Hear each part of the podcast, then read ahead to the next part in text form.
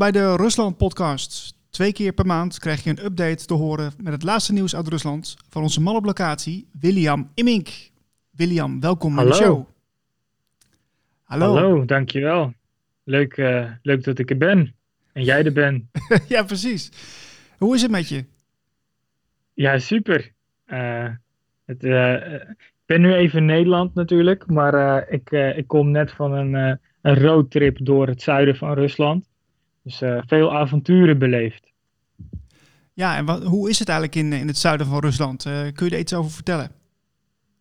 Nou, om het met een Engels woord te zeggen, het is echt booming daar. Ik ben dus in Krasnodar geweest en in Sochi. En eh, ja, Russen trekken massaal vanuit het noorden, het koude noorden, naar het warme zuiden. Dus je moet je voorstellen dat het een soort van ja, een regio is, vergelijkbaar met Frankrijk. En dan Sochi is de Côte d'Azur aan de Middellandse Zee, weet je wel. Dat is daar dan de Zwarte Zee. Mhm. En eh, ja, dat is de, de trekpleister voor toeristen, voor, eh, voor mensen die eh, vanuit huis werken, die gaan daar wonen. En ja, die, die steden die, die, die, die, die gaan gewoon, ja, de, de flats die gaan als paddenstoelen, schieten die uit de grond. En ja, en ze kraken in, in hun voegen als het ware, die, die steden. De huizenprijzen die schieten de lucht in. Het is echt ja, eigenlijk bizar om te zien van een eigenlijk krimpend land. Hè? Want de demografie in Rusland staat alleen maar in de min. Dus dat is eh, wel bijzonder. Ja, ja, want dat is, als ik even goed eh teruggraaf in mijn geheugen, eh Sochi, dat is volgens mij ook die bekende plek waar ook veel sportevenementen hebben plaatsgevonden. Hè? Klopt, ja, de winterspelen van van 2014, waar Sven Kramer... was dat dat jaar waar Sven Kramer de verkeerde bocht nam? Of was dat nog eerder? Ik weet het niet meer. Dat zou kunnen. Eh, en in 2018 was het, eh, was het eh, een speelstad van het EK in Rusland. Nou, en, en Max Verstappen die rijdt dan natuurlijk elk jaar zijn rondes, hè, de Formule 1.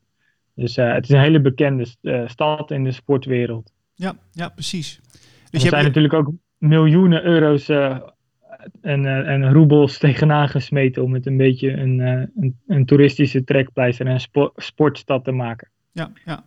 Nee, precies. Want jij, jij, jij woont zelf eh, niet in Moskou. Hè? Je woont natuurlijk jij woont een, op een hele andere plek. Ehm, en daar heb je ook een boek over geschreven, eh, eh, wat, wat vorig jaar uitkwam. Ehm, Ja. Kaaskop tussen de Kalashnikovs. Ja, daar hebben we ook een podcast over opgenomen samen. was hartstikke leuk. En vandaar dat ik Ja. jou ook even heb leren kennen. Zodat we dus nu ja, proberen om wat, wat vaker wat, wat nieuws uit Rusland te vertellen. Zodat, zodat mensen ook ja, wat, wat breder geïnformeerd worden, laat ik het zo maar zeggen. Ja, inderdaad. Ja. De, stad waar ik dus eh, eh, woon, dat is een hele noordelijke stad. Eh, nog niet zo noordelijk als, eh, als Moermansk of Norilsk. Maar het ligt net iets op, op de lijn van Helsinki. Hè, dus de winters zijn daar koud. Het was van, van de winter min 35. En dat soort temperaturen heb je in Sochi niet. Het is des winters misschien plus 10. Het regent een beetje. Dus ja, en in de bergen kan je daar altijd wel...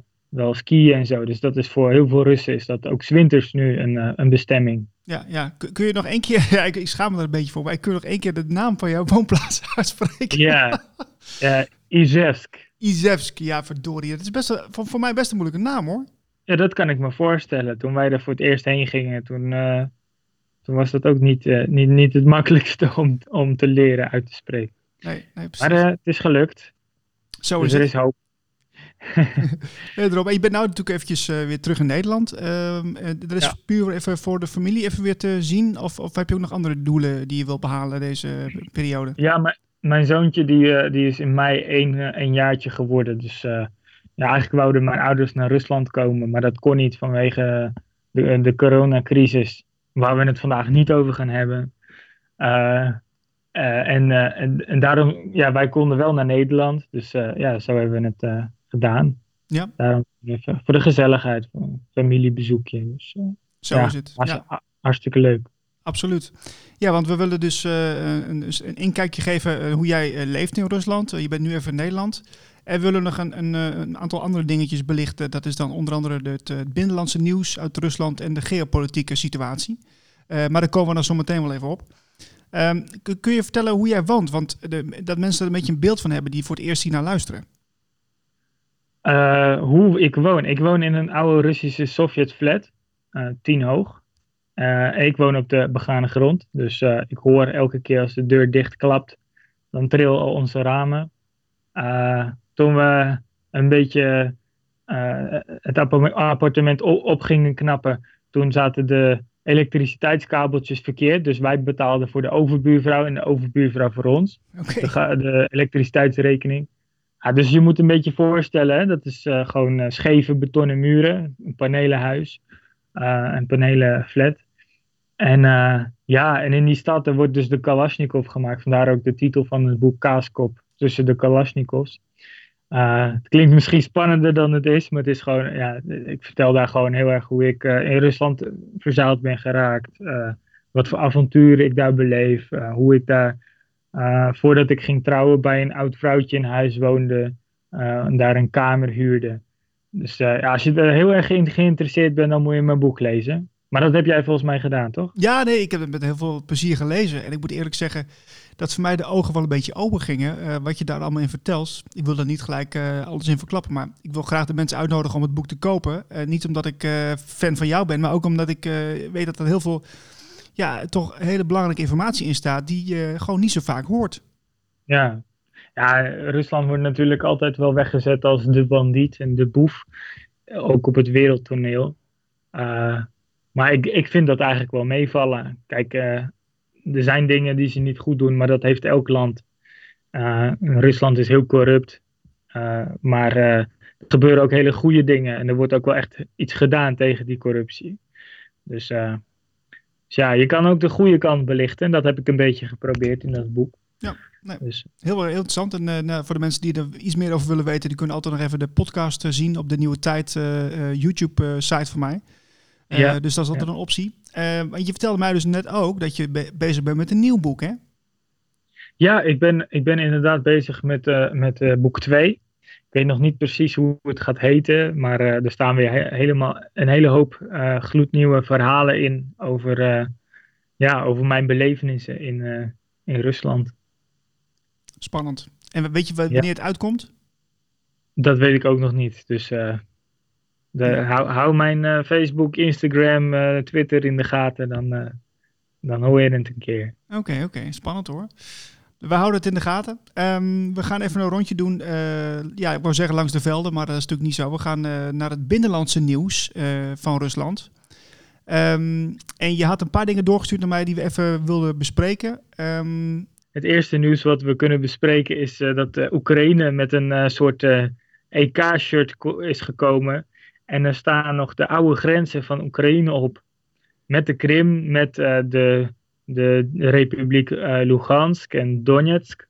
En dat is eigenlijk een doorn in het oog van het Kremlin. Want ja, die ziet die, uh, die gebieden als ja, de Krim onderdeel van Rusland. En Lugansk en Donetsk ziet hij als autonome gebieden. Dus onafhankelijk zelfs. Ja, ja. Dus ja, die, die vinden dat een politiek statement. Dus dat wordt nu nog een hele rel mag, mag een politiek statement uh, op de velden van het EK. En als dat, als dat mag, dan, uh, dan kan je nog meer van dit soort dingen verwachten in het oosten, in het oosten van Europa. Want dan staan ze klaar om vervolgens de Russische vlag ook, of de Russische contouren van de, van de landkaart ook met de Krim erop te tekenen, weet je. Dus, ja, maar dat, ja. Dat, dat, is heel interessant, hè. Want ik, heb, ik ben onlangs begonnen met een boek van ehm, van meneer Davies, een historicus. En die, die, die vertelt er alle, over verschillende gevallen koninkrijken die er allemaal zijn geweest in Europa. Nou ja, dan, dan is het het hertogdom van uh, Polen en uh, Litouwen is daar ook eentje van. En Wit-Rusland zat, er, zat ja. ook een tijdje bij. Heel veel um, strubbelingen geweest met Rusland destijds. Uh, Oekraïne, waar, toen Kiev een hele centrale plek had en waar later pas Moskou bij kwam, dat kunnen we ons nu niet voorstellen. Maar dat is een hele interessante historie. En als je, als je dat beter begrijpt, dan snap je ook van hoe die verhoudingen nu zo zijn ontstaan, hè? Ja, zeker. Er zit een hoop, een, hoop uh, dingen in die, die, waar je opeens begrijpt van waarom Moskou zich gedraagt als, als gedraagt. Hè? Want je moet je voorstellen dat Kiev, de Oekraïne en Moskou, Rusland, hebben gewoon dezelfde geschiedenis. de, de, de doop van Rusland, hè, dat Vladimir I uh, het orthodoxe geloof aannam. Dat, dat is dezelfde gebeurtenis in de Oekraïnse geschiedenis en in de Russische. Alleen in de loop van die duizend jaar zijn er twee landen geworden.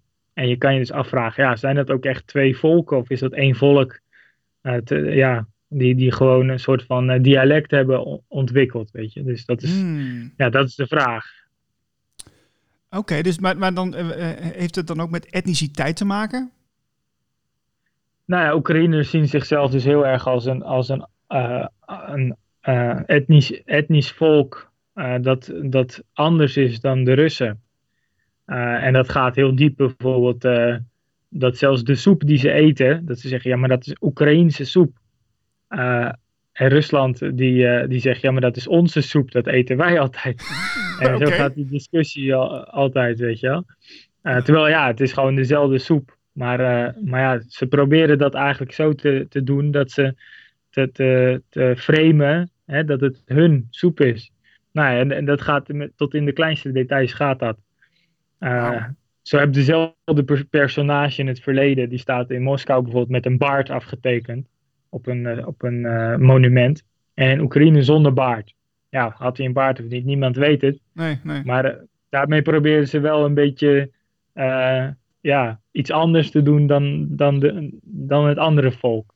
Terwijl het gewoon dezelfde persoon is. Ja, ja. eigenlijk een beetje een strijd om een, uh, wat, wat de ware uh, verhaallijn is van het verleden. Ja, een soort identiteitsstrijd. Hè? Van uh, Rusland die zegt, ja, Oekraïne dat is gewoon een, een, een, een, Slavisch volk wat gewoon bij ons hoort. En Oekraïne zegt, nee, wij zijn, wij zijn echt een eigen volk met onze eigen taal. En dan zeggen Russen heel vaak, ja, maar het is gewoon een dialect. Wij kunnen het ook verstaan, weet je. Ja, ja, dus, ja, uh, ja. Maar ik ben wel benieuwd, want, want uh, dan, dan maken ze, hè, die, de, de Oekra het Oekraïense elftal maakt dan zo'n statement om dat op hun voetbalshirt te, te, laten zien.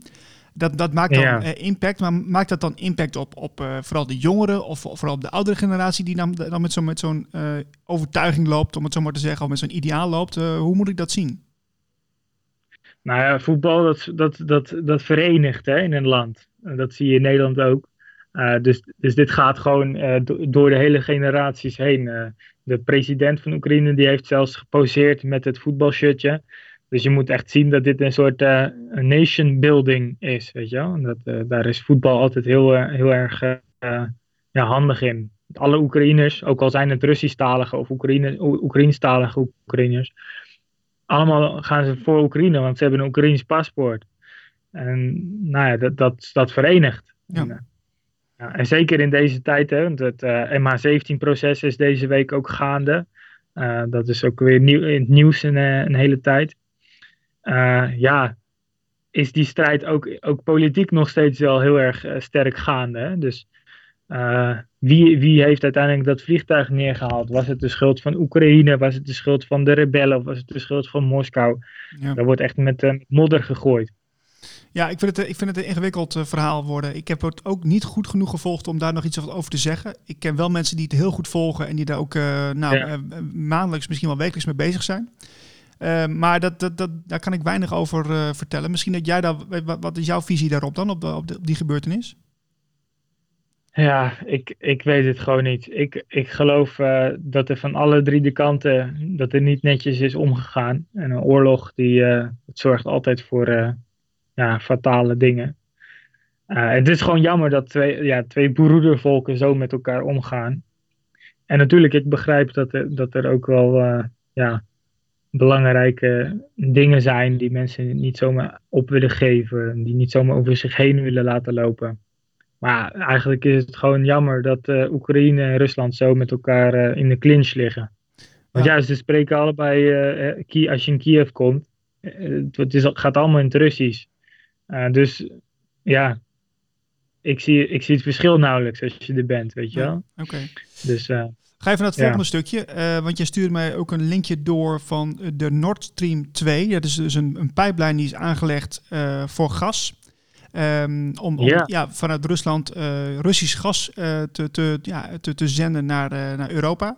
Um, en daar was wat gedoe over hè, met Duitsland. kun je vertellen hoe dat zit? Ja. Zullen we eerst even naar, naar het korte fragmentje van Poetin luisteren? We gaan, we gaan even luisteren naar een stukje van Poetin. Рад сообщить, что именно сегодня, вот два с половиной часа назад, успешно завершена укладка труб первой нитки газопровода «Северный поток-2». Работа по второй нитке продолжается.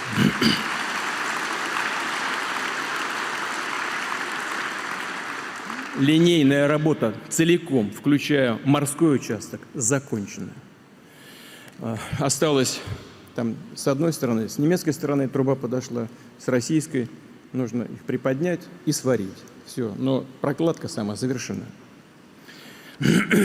Также на этой неделе а, обеспечена готовность российской линейной части газового маршрута до компрессорной станции Славянской. Почему об этом говорю? Потому что эта станция одна из самых мощных в мире и является отправной точкой нового газопровода. Газ на Славянскую подан. Таким образом, «Газпром» готов к заполнению газом «Северного потока-2». Этот маршрут напрямую соединит газотранспортные системы России и Федеративной Республики Германии. И так же, как и «Северный поток-1», будет служить энергобезопасности Европы, надежному снабжению европейских потребителей в целом. Добавлю, что этот проект экономически высокоэффективен, полностью соответствует самым строгим экологическим стандартам и техническим требованиям. Мы готовы и в дальнейшем реализовывать с нашими европейскими и другими партнерами подобные высокотехнологичные проекты. И рассчитываем, что логика взаимной пользы и взаимной выгоды неизбежно будет брать верх над разного рода искусственными барьерами текущей политической конъюнктуры. Ja, je, je begrijpt natuurlijk, William, dat ik dit natuurlijk eh, prima kan verstaan, dit, eh, dit, eh, dit verhaal van Poetin. Ja, ja niet, niet, niet waarschijnlijk. Maar hij zegt daar zo, zoiets van: eh, eh, de, de pijplijn is, is zo goed als af. En eh, Gazprom, het sta, staatsgasbedrijf, kan binnenkort al gas gaan pompen richting Duitsland. En dat, ja, dat, dat wordt dan met eh, luid applaus onthaald. En eh, mensen zijn helemaal blij dat dat af is. Want dat is nogal een belangrijk project. Eh, eh, dat heeft gewoon ja, geopolitiek best wel veel consequenties. Oké, en waarom is dat dan zo? Uh, nou, ten eerste, de VS die heeft uh, jarenlang sancties afgevaardigd tegen bedrijven die meehielpen aan die Nord Stream 2-pijplijn. en dat hebben ze dus eigenlijk ja, gedaan omdat ze hun eigen gas in de vorm van LNG, dus liquid gas, mm -hmm. dat ze dat eigenlijk willen verkopen aan Europa. Hè? Dus ze zien er economisch wel ja, een brood in om die, om die gaslijn tegen te, te werken. Maar er zit nog een, nog een belangrijker principe achter. En Amerika ziet gewoon dat Oost-Europese landen door die Nord Stream 2-lijn, dat die een mindere onderhandelingspositie hebben tegenover Rusland. Mm. dus je hebt Oekraïne en Polen. En normaal ging het gas altijd door die landen, of, of ook nog Hongarije en zo. En die kregen daar elke keer maar een paar procent overheen om om die pijplijnen uh, goed te houden en om uh, ja, gewoon, die konden er eigenlijk winst op maken. Maar nu hebben, hebben ze dus ja, naast Nord Stream 1, de eerste pijplijn van Rusland naar Duitsland, hebben ze ook een tweede erbij gelegd. Dus nu kan er meer gas naar Duitsland. En is het dus nu mogelijk voor Rusland om, om de gaslijn naar Oekraïne helemaal dicht te zetten en nog steeds geld te verdienen. Ja, wat, dus wat, is, wat, uh, ja, wat interessant is, is dat die Nord Stream, uh, die loopt ook door de Oostzee, begreep ik. Ja, klopt. Ja, die loopt eigenlijk gewoon door de internationale wateren. Ja. Tja. Ja, okay. en, en er moesten dus best wel veel landen ook weer een handtekening zetten, want dan heb je Zweden en Finland en Estland volgens mij nog. En uiteindelijk is dat uh, goed gekomen, want ja, er zijn ook, uh, de Duitsers die zijn dan weer heel erg voor, voor, dit, voor dit geheel. Er is ook een, een, een filmpje die we hier even kunnen laten horen. I believe Nord Stream 2 is a necessity because in Europe we are in dire need of gas for the foreseeable future. We know that the existing gas pipeline, Nord Stream 1, certainly does not have the same capacity as Nord Stream 2, and therefore I am very pleased that this new pipeline is ready and I hope will soon be in operation. The US is in the lead of those against this gas pipeline. 50 years ago, they opposed gas supplies from the Soviet Union because they thought we would become dependent on Moscow, but in fact, they only care about selling their liquefied gas. This argument about dependence on Russia is just nonsense, because this dependence is not one sided, it is two sided. Russia also depends on revenues from these gas supplies in exactly the same way as we depend on their gas.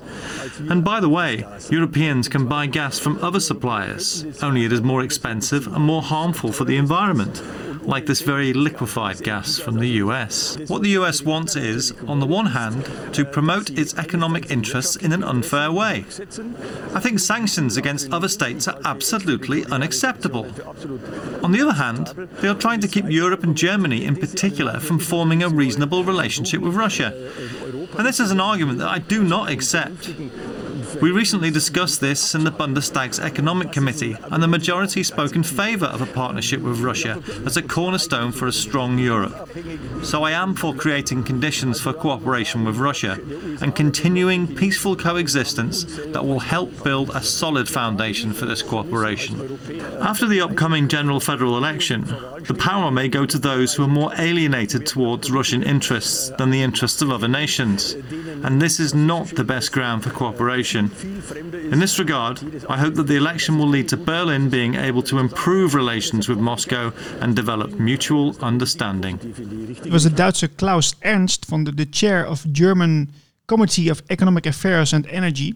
Ja, dus, dus veel, uh, veel gedoe uh, rondom die, uh, die pijplijnen die, ja, die door Europa lopen vanuit Rusland. Um, ja. wat, wat, wat, verwacht je eigenlijk van, de, van deze situatie, William?